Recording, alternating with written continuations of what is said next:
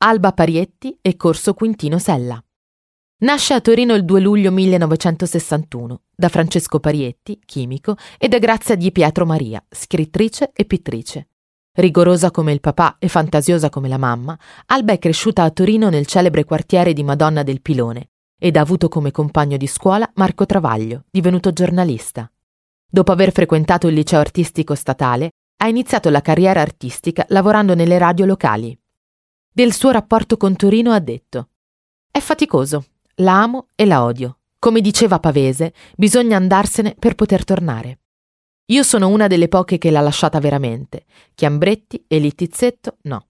Ma continuo a esserle visceralmente legata. Sono scappata, ero diversa. Non trovavo omologazione, non mi riconoscevo in nulla di ciò che vedevo, né nella mia casa borghese di Corso Quintino Sella. Venivo emarginata dalle fanciulle con i vestitini accollati. Ero pronta a prendermi le colpe del mondo. Se non potevo essere perfetta, volevo essere la migliore delle imperfette. Andavo al Nepenta, dove c'erano gli spettacoli delle trans, e stavo con loro. Ero a mio agio.